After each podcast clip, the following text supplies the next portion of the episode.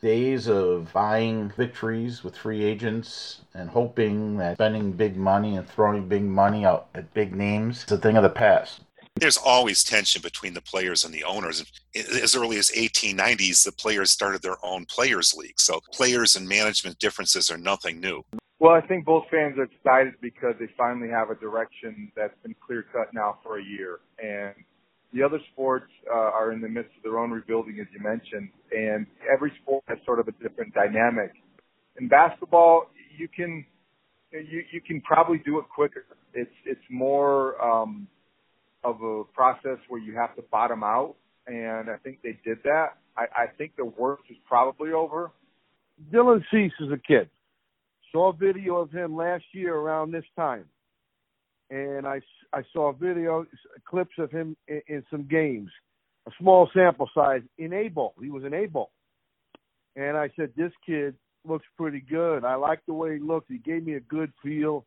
You know, mechanically, he looked good. He threw his pitches, had a good body, a lot of good things, attributes, assets, gifts that he has. That's the question, is whether or not he really is going to be the franchise quarterback that they believe he will be. I was wondering at first if he was able to be, be their coach, like take the friendships away for a little bit, and they're still all going to be friends and everything, and they all have those relationships, but it's a new relationship now with Ross being the manager. It proves why they brought in Ross. Ross has done a lot different than what Madden would do. As the season's gone on, and right now what I'm thinking is the Cubs front office did a great job bringing him in. So, you know, we always talk about whenever we get asked this question, you know, we say, we say how we love Melissa in the sense that Melissa was somebody that we all knew for years prior. So, you know, it was hard having her leave, but once Leah came, I mean, it was amazing. It was a whole new vibe. It's, you know, we're, we're trying to win a championship here, and we know Leah's going to get us there. Obviously, with the way that the offseason has been going and three hundred million dollars contracts being handed out left and right, you can't really say seventy-five million dollars is too, too much money in that perspective, but it is still the most money in total contracts given out to a free agent in White Sox history. So it's it's weird that it's coming off of them saying that they weren't going to spend any money, that they end up spending the most money that they ever have. But, you know, it kind of makes you think that in the future, if other things are going well, if they're playing good baseball, maybe they can extend that out. Maybe they can hand out a three hundred million dollars contract. It's a positive season because you answered your biggest question, and that was whether or not you actually had a quarterback for the long term, and you do in Justin Fields. Now it's about finding that supporting cast that can really help bring out the best in him. And you already have some guys who can help him do that. And you have some guys on defense that can be effective as well, but you have to really make the most of the cards you're dealt with this offseason. Hey, this is Nate Jones. Hey, everyone, it's Luke Stuckmeyer. This is Neil Doyle. Hey, what's going on? This is Mark Grody, the official Chicago Bears sideline reporter from six seventy The Score, and I S U Redbird alum.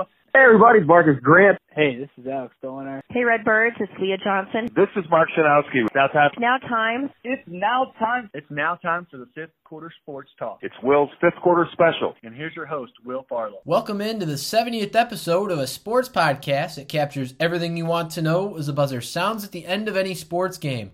It's Will Farlow here with you on December twenty-first, twenty twenty-two, welcoming listeners to the seventieth episode of Will's Fifth Quarter Special. I'm your host for this special edition of the Fifth Quarter Sports Talk. It's not just our seventieth episode, but it's also our five-year anniversary. Happy fifth birthday to Will's Fifth Quarter Special. Will's Fifth Quarter Special fans here. It's a very exciting day for this Fifth Quarter Sports Talk show right now. We're very excited to make it to five years and hopefully many more years to come. So happy five years, Will's Fifth Quarter Special. And we're going to have some really good content for fans today. We're going to get started by mentioning Will's Fifth Quarter Trivia, and that's the usual opening segment for the show. It is not going to be taking place until the new year in twenty twenty-three, so continue to check our social media for updates of when that day will come. And we hope you'll tune in the future Will's Fifth Quarter Trivia questions. Also, check out our social media for how Will's Fifth Quarter Trivia is done. You can also see how it's done in our walkthrough videos on our YouTube channel. Just type in Will's Fifth Quarter Special YouTube, subscribe for free, and you can check it all out. Now we're going to head into the first interview portion of the show, and it's Nick Landy. He was uh, our guest for this afternoon's edition of the Fifth Quarter Sports Talk to talk Chicago Bears with us here on episode seventy. We talked about Justin Fields, a lot of the other Bears players on fans' minds right now, and We talked about whether we thought there was good development, and we also talked about what we might want to see them add possibly. And, you know, like Nick makes a unique prediction to this Bears team, uh, like how Ryan Poles approaches trades and stuff and what they could do. He has a really unique comparison to a historic trade. I'm not going to say what it is yet, but you got to check it out in the interview. So here is my interview with Nick Landy. Nick Landy, you've been on the show before. Um, that's definitely why we brought you back. Uh, you've done a pretty good job when you've been on Will Score Special, which is why you are on the fifth anniversary edition. We are at episode number seventy uh, this afternoon on uh, this snowy Wednesday here, but might be different over there. Um, first, man, how you doing? Well, happy holidays to you, and uh, thanks for coming on, man. Thank you for having me. Yeah, I, I never thought I'd be on the fifth anniversary show. Do I get a trophy for being on that? Uh, we don't do the trophies. It's kind of just a good merits type um. thing. All right, I'll, I'll settle for that. I mean, that's how most sports are uh, with athletes today. So uh, broadcast guys don't get trophies that often, or reporters. So we're we're just keeping it low key like that. um. But it's good to hear you're doing well. Um, and the Bears now, I think this is the best way to start it. The Bears, yes, are fourth in the N F C North, uh, three and eleven record. But give me kind of your, I mean, you and I talked about it off offsite here. You know, about the Bears throughout the year, how we kind of had our each our own expectations. You know, mine being more, this was kind of a development type year to see where these young players go. What has been your feeling of the Bears so far this year, and maybe how is your view of, say, Justin Fields and what we're seeing change for the uh, your view of this team currently? Well, going into this season, the one big question pretty much every Bears fan, including myself, had was, was Justin Fields the guy? Was he the franchise quarterback we've been waiting for for decades now, um, because again, you know, I know Jay Cutler was a quote unquote franchise quarterback, but um, he wasn't the solution to their problem. So was he really the first true reliable franchise quarterback the Bears would have since Jim McMahon in the eighties? That was really the only question we all had heading into the season, because we knew this team was not going to win many games. I thought this team would still have more wins than they do now, but that was really the only, the only question was, how good was Justin going to do? Was he going to prove that he was going to be the franchise quarterback? And thankfully, I think he has proven to be the franchise quarterback that this team has been waiting for for a long time. And now it's really just a matter of keeping him healthy, um, making sure he can get through these last games uh, just okay. I know we had a little bit of a scare with his leg in uh, the Eagles game on Sunday, but thankfully he was able to return uh, to finish the game there.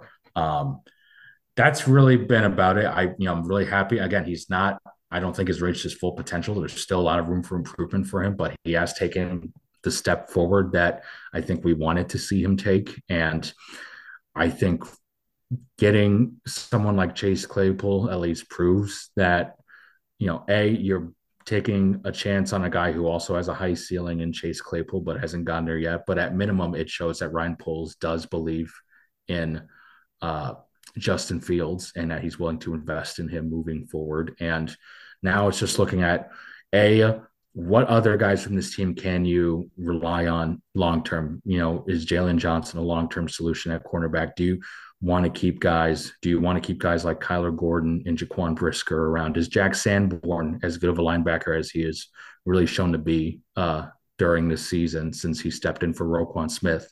So it's evaluating those guys throughout the next few weeks. And then this offseason will be very interesting to see what Ryan Poles does between the draft picks and all the cap space he will have to work with.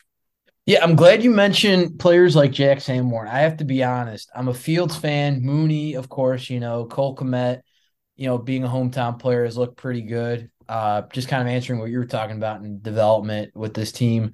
Um, I do think the coaching staff fits pretty well. Um, you know, Luke Getsy, I think, and Fields fit pretty well together hand in hand. They're letting Fields kind of do what he can do. You know, most coaches are pretty good at men meshing that well with their quarterbacks, but we're both hometown guys like Jack Sanborn. How cool of a story is it that an undrafted player like Jack Sanborn has made this type of an impact as a rookie? You know, it seems like they are going to develop in the draft and free agency with that large cap space, better defense, and support for Justin Fields. But Nick, you got to be honest with me on this one. Um, Jack Sanborn being a hometown kid and doing what he's doing is a pretty cool story for this developing Bears team right now on the defensive side. It's great because he saw an opportunity and he's made the most of it. I mean, it's something we can all look up to and admire, because I think in all of our lives, we've uh, had a situation like what he's dealt with, where we had an opportunity to really take advantage of and make the most of it that, you know, impacted our careers. And he's found that. And I've been pretty happy with what I've seen from him. Again, uh, with that being uh, a really premium position, we'll see if Ryan Poles is willing to stick with him or if he'd rather invest on a more proven player. Um, again, there's so many holes. I think he'll give Sanborn time to develop even more. But no, I've been happy with him, and just uh, watching, again, some of these younger guys uh, try to prove themselves. And again, I think they're going to be able to take a step forward next season. And I'm excited to see what other players Ryan Poles gets to pair up with them and see how they mesh with this group of players. Yeah, just to let Will Smith Corps special fans know, there are some injuries to report. There have been some positive updates as of uh, yesterday on December twentieth. So we're going to go, uh, Nick, with the updates we have from yesterday, uh, Tuesday the twentieth. Um, Trevon Wesco, tight end, is questionable. He was listed as a non-participant. Claypool, who has been dealing with a knee injury and recovering, Uh, was limited in practice yesterday, so that's positive progress towards uh, Saturday's gameplay. Uh, Whitehair, Vildor, Reef, Jones are questionable. Uh, Sanborn, who we just talked about, is uh, being placed on injured reserve yesterday, so his season ends, but he, uh, as we talked about, had some positives uh, throughout the season. Uh, Tevin Jenkins is questionable, as well as Equanimeous Saint Brown. So, Nick, just looking at the weather uh, that's going to be in Chicago this weekend, I mean, talk about some uh, white Christmas-type weather. I mean, it's blizzard conditions coming up here in the next few days in the Windy City, and they're saying it could be possibly tying for the coldest Bears game in history. So uh, what do you think of that in terms of classic Bears stories and playing in the snow? Like, what do you find interesting about that and uh, in a Justin Fields run game on Saturday? Wouldn't have it any other way, especially knowing that uh, in a few years we could be seeing this team playing indoors. So this might be one of the last times we get to see this team play in a big snow game at Soldier Field. And again, I'm excited for it, and I know Buffalo Bills fans will be excited for it. And with it being a snow game, it will be, um, it will be a lot of, it will be, um, um, it will be a lot of emphasis on the run game for both teams. And you got two really effective dual threat quarterbacks in Justin Fields and Josh Allen, who I'm sure will be taking the ball and carrying it a lot uh, throughout the game and trying to make plays uh by themselves, and also rely on their running backs. Um, but again, I'm sure, especially the Bills, will still try to get some of those big passes. So the Bears still have to be prepared for that on the defensive end.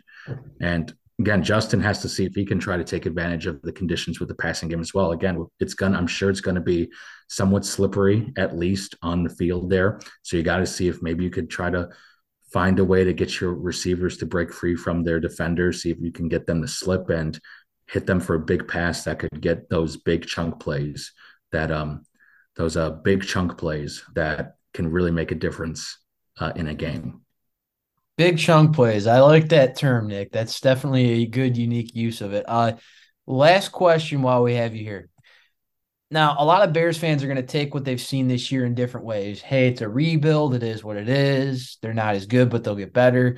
Or I think you and I are taking the positive side, as many Bears fans are, luckily, that there's positive development, and this it, it shows this team has a bright future, you know, with, you know, front office, coaching staff. There's a lot of positives as well, that we have a franchise quarterback now. So kind of thinking in that remark, at this stage of the year, three weeks left, tanking to try and get the high draft pick right now, would you say this development season has been a positive for the future, or would you say it still needs improvement to be seen as a positive when looking back on this current season we're in right now and what we've seen? It's a positive season because you answered your biggest question, and that was whether or not you actually had a quarterback for the long term, and you do in Justin Fields.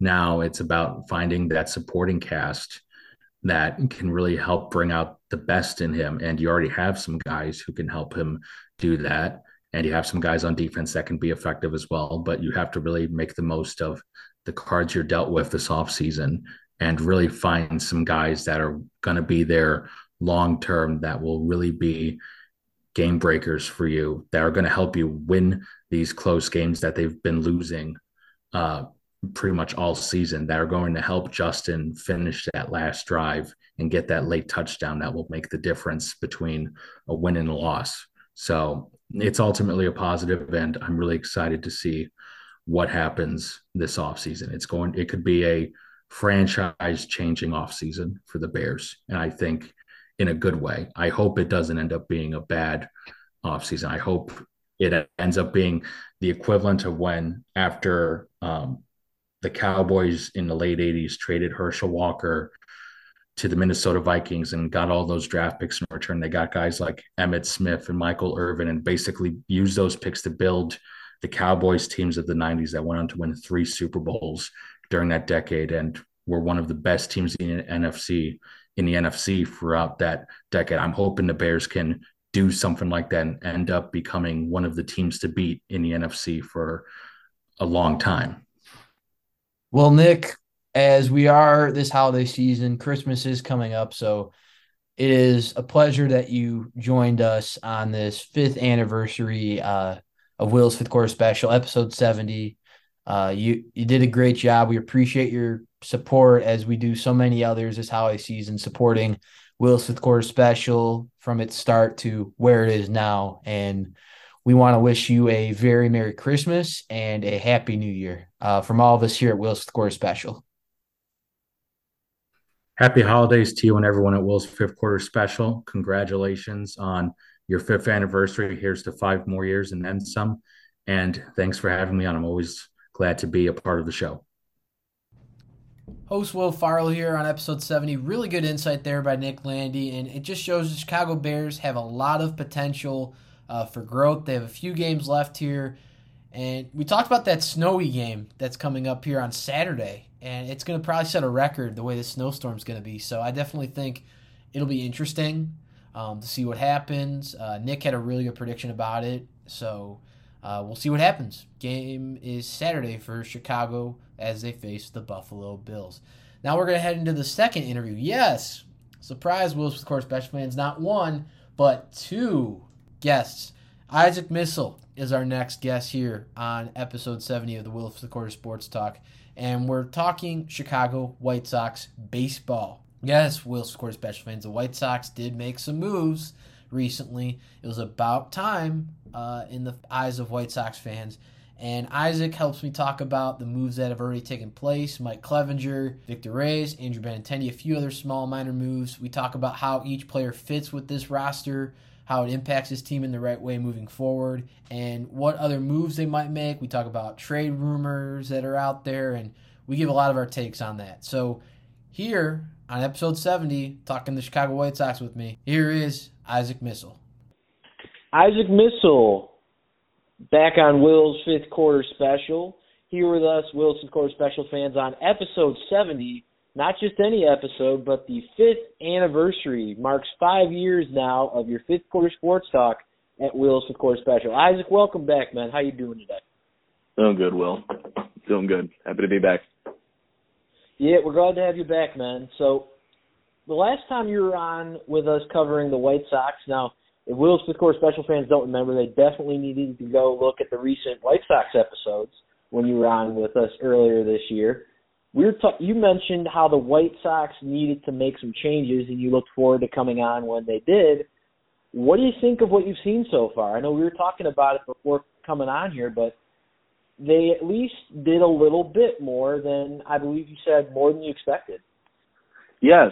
Uh, you know, I think it's funny. I was just thinking about that, too. It was uh, the trade deadline, right? And you were talking about moves they could have made, and I think you might have even mentioned the guy that uh, they just signed in Benintendi. And, you know, it's funny if you think back to it. It's nice that you don't have to necessarily give up any prospect capital at all to get him. The season was kind of lost. It, it's funny, though, then it brings up the point I remember I made towards the end. It's like, hey, well, if you're not going to make the playoffs, you might want to trade off, and they could have got a prospect for Johnny Cueto. This offseason might be looking pretty nice. You maybe flip that prospect for somebody better. Either way, they got their guy. They spent money. I think it's funny because they said they couldn't spend any money. And, you know, I don't think – obviously with the way that the offseason has been going and three hundred million dollars contracts being handed out left and right, you can't really say seventy-five million dollars is too, too much money in that perspective, but it is still – the most money in total contracts given out to a free agent in White Sox history. So it's it's weird that it's coming off of them saying that they weren't going to spend any money, that they end up spending the most money that they ever have. But, you know, it kind of makes you think that in the future, if other things are going well, if they're playing good baseball, maybe they can extend that out. Maybe they can hand out a three hundred million dollars contract. I think that's the big question every White Sox fan's waiting to see. And hopefully they have a guy that they can produce and, you know, eventually give that contract to. If a guy like Luis Robert or Eloy Jimenez can hit their potential and peak, that'd be nice. But, you know, it's, it's, I'm happy that they spent some money. It's kind of lightened my mood on the whole situation. I'm not necessarily eager for the team. I think if they can get rebounds going into next year, things can look different, but we can get into that as they go. Uh, Benintendi signing, though, I can't help but be happy about it. No, one hundred percent, man. I don't know how many times on the podcast, I mean, we're talking about past content here. That was the trade deadline episode. Uh, but there's a number of times fans can count with Will Secor Special that I've mentioned Benintendi as someone I'd love to see on the White Sox. Uh, let's break down the players from before Benintendi, though. As we mentioned, there was Mike Clevenger and a yeah. Victor Reyes minor league deal. So let's let's get your takes on uh, Mike Clevenger and what, what that first move, what do you think he can bring to a rotation that needs a spot of Johnny Cueto filled? You know, it's it's still a scary signing. It would have definitely been upsetting if that was the only move they would have made this offseason. Now that it looks like it's going to be their uh, high-end gamble, you know. It's nice because I think at the same time it's got about the same potential, I would say, as a guy like Cody Bellinger does to have on your team. Bellinger's not really been great the last few years, so he's still twenty-eight. There's people that think you can get him to look like an M V P, but Uh, I'm not quite sure that's ever going to come back. And get a guy like Clevenger who costs not a significant less amount of money, but does cost less money um, and can fill a hole in your rotation. And if he can stay healthy, though he's had two Tommy John surgeries, uh, if he can stay healthy and just kind of even – it's weird. You'd like to think he can make his numbers better than last year, but Petco is obviously a lot better of a pitcher's part than – guaranteed rate is, so there's no real logical reason for you to believe that his numbers are going to get significantly better. But if he can pitch better, if Ethan Katz can have like a similar uh, effect on him that he's had on guys like Johnny Cueto, Carlos Rodon, uh, then yeah, maybe then we can definitely get excited about this, especially if he's going to end up being the four, because I saw a projected rotation. It does make sense. Cease one, Lynn two, because Lynn ended up kind of finishing out his season pretty strong last year. Giolito can bounce back. It's a great three. That's a guy that you thought was going to be or was your game one starter just a year ago. So, you know, you you got to be pretty happy. Or I guess, no, that was Lynn. That was the game one starter. But was your game one starter in twenty twenty in, in Oakland. Um, you know, that's a, that's a guy that if he's at your three and getting back to his peak potential because he's still very young in his process and still in the arbitration process. So, you know, pitching for his pay at this point. Yeah, if Clevenger can come out and be a decent four, which I think he was probably about where he was on the Padres last year by the end of the season, yeah, you know, it really can't hurt you. You know, ultimately he's got to stay healthy. And if Kopech, obviously rounding out your rotation at five, can start to hit the potential that we think he could have too, yeah, the starting rotation that was really not really even the weak spot of the team last year does seem to potentially get stronger. You know, ultimately, if you're going to replace the guy last year, though, that is in Clevenger's role in Johnny Cueto. Well, I don't know if he's going to be as good as Johnny Cueto was last year. And, you know, I don't think Johnny Cueto is going to be as good this year as he was last year. I'm not saying you should necessarily, even given the amount of money you gave to Clevenger, to Cueto, that would probably be a risky play. Cueto could be a guy that could end up having the season like he did the last couple of years with the Giants. So it's it's a risky one. It's not something that I it's not as confidence building as, you know, giving – doing what the Mets did and giving ninety million dollars to Verlander. Hopefully he can stay healthy, but Verlander seems to be one of those guys that's aged really well. He's always been one of those guys as he goes deeper into, deeper into ball games that he pitches better. So it feels like this is only making sense as he gets deeper into his career, that he's kind of sustaining where he's at. He's had his injuries. He's kind of built himself through that. He had a great season last year, obviously, as a Cy Young winner. Uh, you know, so it's uh, – It's not the most confidence-building move, but I think it's as good as you're going to get there if we're talking exclusively Clevenger, yeah. Yeah, I like him. I think hearing his interview, uh, if you guys aren't fans of White Sox Talk Podcast, shout-out to them and Chuck Geisheim. Um, we're big fans of them over here at Will Score Special. Uh, they did some really cool stuff with um, Clevenger, and he was asked, you know, how do you feel about facing Cleveland? And hearing – White Sox fans should love what he said about wanting to face the Guardians again and just to shove it down their faces. Um, to paraphrase in proper uh, F C C-appropriate words there.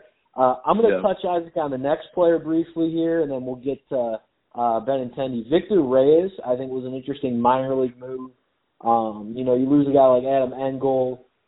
Um, you need to fill that spot. Now, it is somebody that will still have to make the, mi- the major league club. You know, he didn't only get the minor league deal, but I think it's definitely interesting, um, his switch hitting ability. I mean, the Sox have seen what he did against them when he was with Detroit. So, um, real quick on Victor Reyes, do you think he is a good minor league type signing for the White Sox that could, even before Benintendi, use some outfield depth? Yeah, you know, obviously, I think with one of the issues the White Sox had last year was having too many first base D H types in the outfield. I think they want to make sure, especially with new literal with a new literal manager, I think they're going to be even more keen on preventing that type of stuff from happening. I don't think you're going to want to see Gavin Sheets pretty much at all in the outfield. Uh, you're probably going to see hopefully less than five games from Andrew Vaughn in the outfield in emergency situations, Sunday lineups. If Andrew Vaughn's hitting well and you want to keep him in the lineup, and you don't, whatever the situation might be. But obviously it feels like if Gavin Sheets is going to be able to hit his potential as a full-time D H, he's going to be in the D H role, and Andrew Vaughn is going to be where he's at with Jose Abreu being with the Astros. So a guy like Victor Reyes, I think, does actually end up getting a, a spot that opens up. You say Adam Engel, A J. Pollock is another guy that's not going to be in this outfield. It doesn't feel like with the addition of Benintendi, they're going to want to even see Aloy in the outfield out out there as much, which obviously means, you know, that kind of takes, and that's that's where I feel like you you if Gavin Sheets is hitting, potentially you'll see him play some left field if you can move Benintendi around. Obviously, I think you want to keep Benintendi in left. I think this is where we're all. I'm I my me personally is getting almost confused with the management style of Tony La Russa. Obviously, we haven't seen what Pedro Grifol is going to do yet, but it already feels like it's going to be a little bit more of a consistent everyday lineup, getting guys comfortable in the in a modern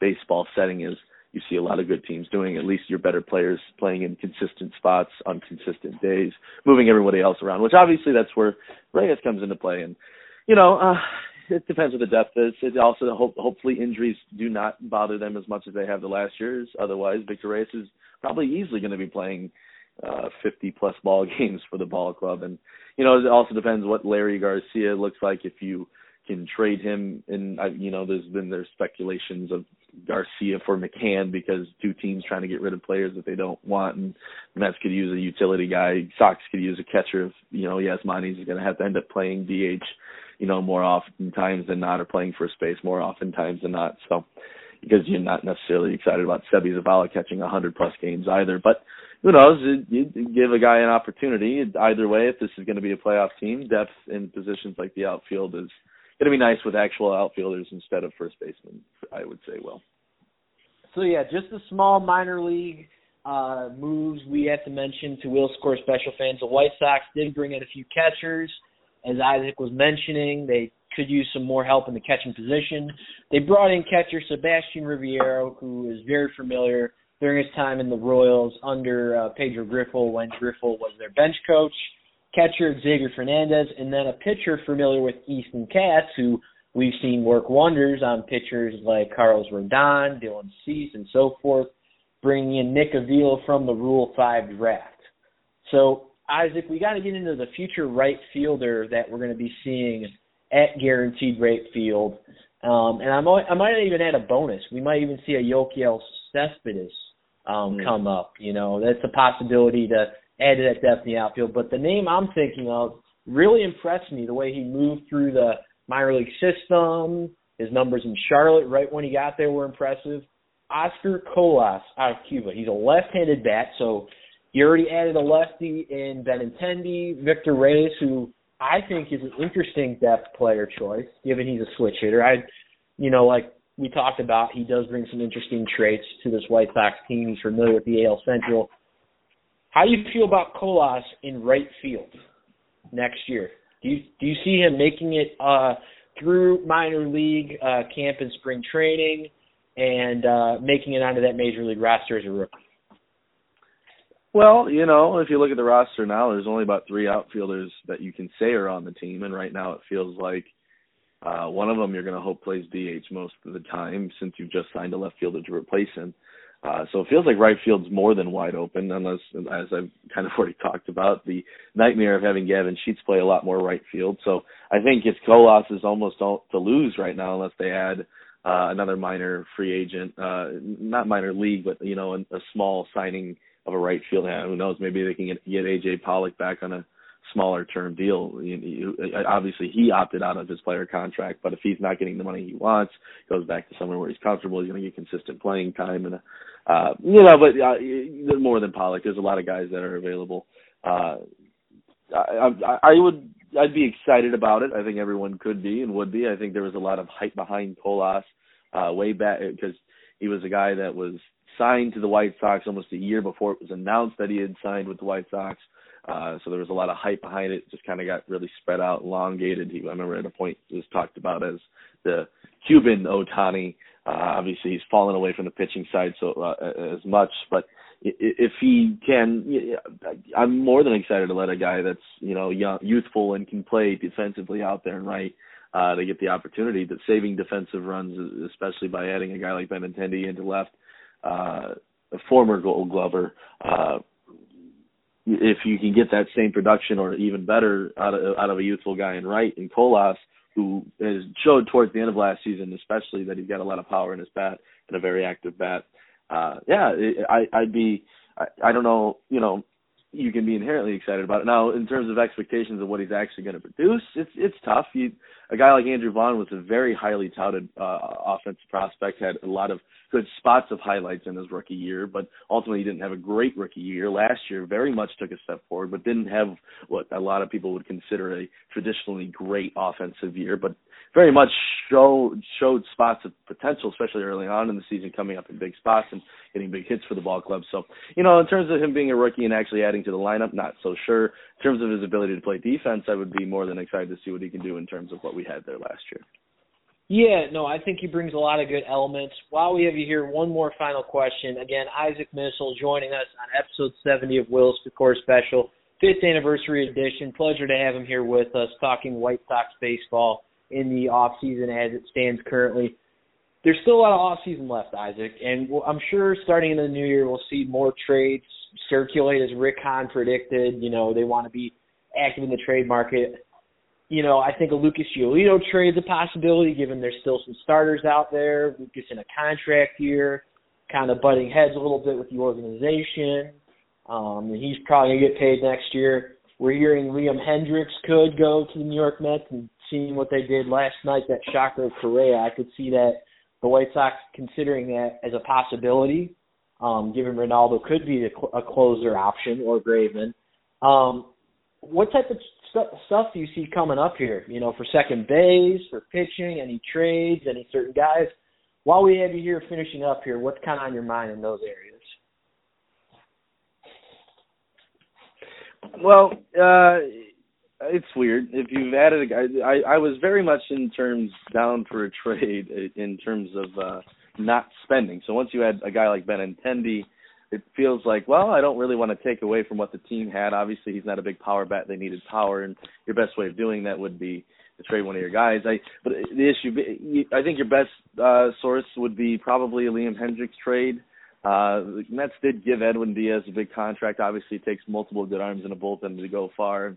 But if, if that's true for you, then it should be true for the Mets. And it, are you trying to rebuild? Are you, well, obviously you're not, but if you're, if you're trying to compete, then I wouldn't be trading away your good assets to teams that have already added eight hundred million dollars worth of good assets this offseason. Uh, even if they are in the other league, it feels like what would be the point if if they're going to end up winning one hundred twenty games and running through the entire league at the rate that it seems like they could? I don't want to call the World Series over at this point, but they're a good team that's added only great players to the roster, including Correa last night in a shocker. So uh, it's uh, I would I would at this point want to hold on to the guys they have. It's interesting you bring up Giolito. The only issue I would have with that is a team would have to very much think they're going to get out of him what he was before. And ultimately, you only get that for one season before you'd have to pay him. So I don't know if you would get such a great prospect haul or a great return in that one at all, or more or less just a, a team that would have to be buying high on a guy they thought they could be getting.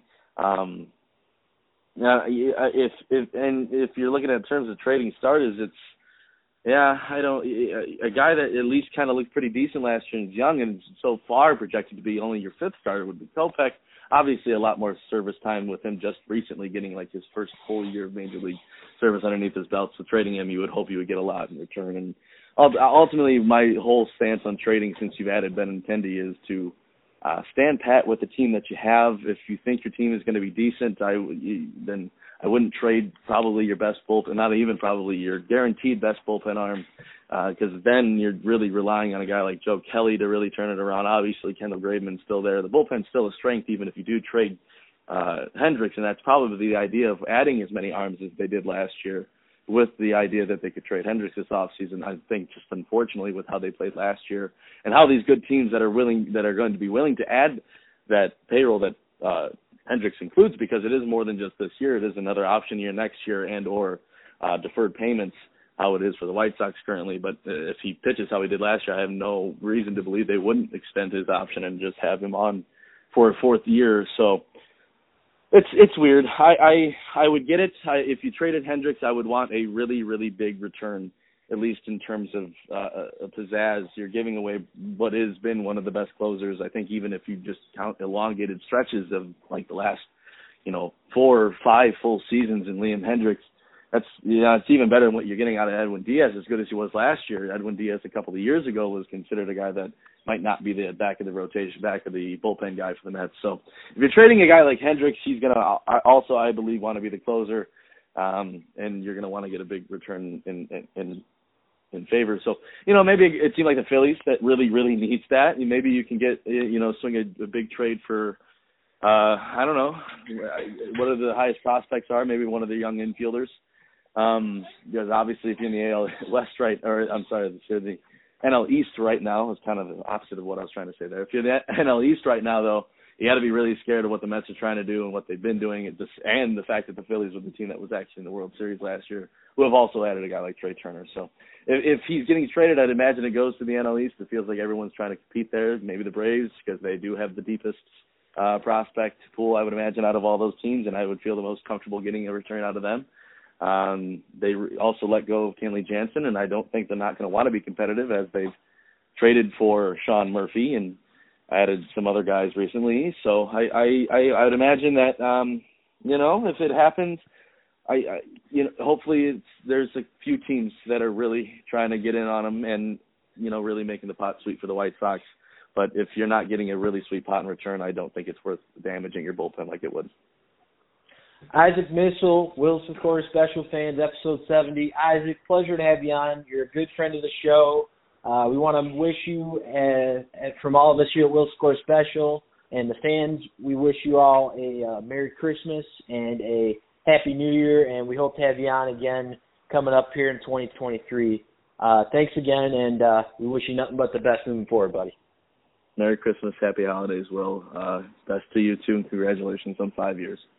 Host Will Farlow here with you on Episode seventy. That was our interview with Isaac Missel. Isaac brought in some really good insight, so it was a pleasure to have him on uh, this special fifth anniversary edition here at Will's Score Special. And, you know, he's right. The trading is going to be difficult for the White Sox if you want to keep certain good players on your team, but sometimes you need to take a risk. So I do think trading Liam Hendricks might be the right move for this team.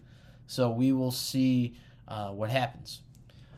Now we're heading into the favorite ending segment of the show everyone enjoys. It's Will's Sports Movie Moment.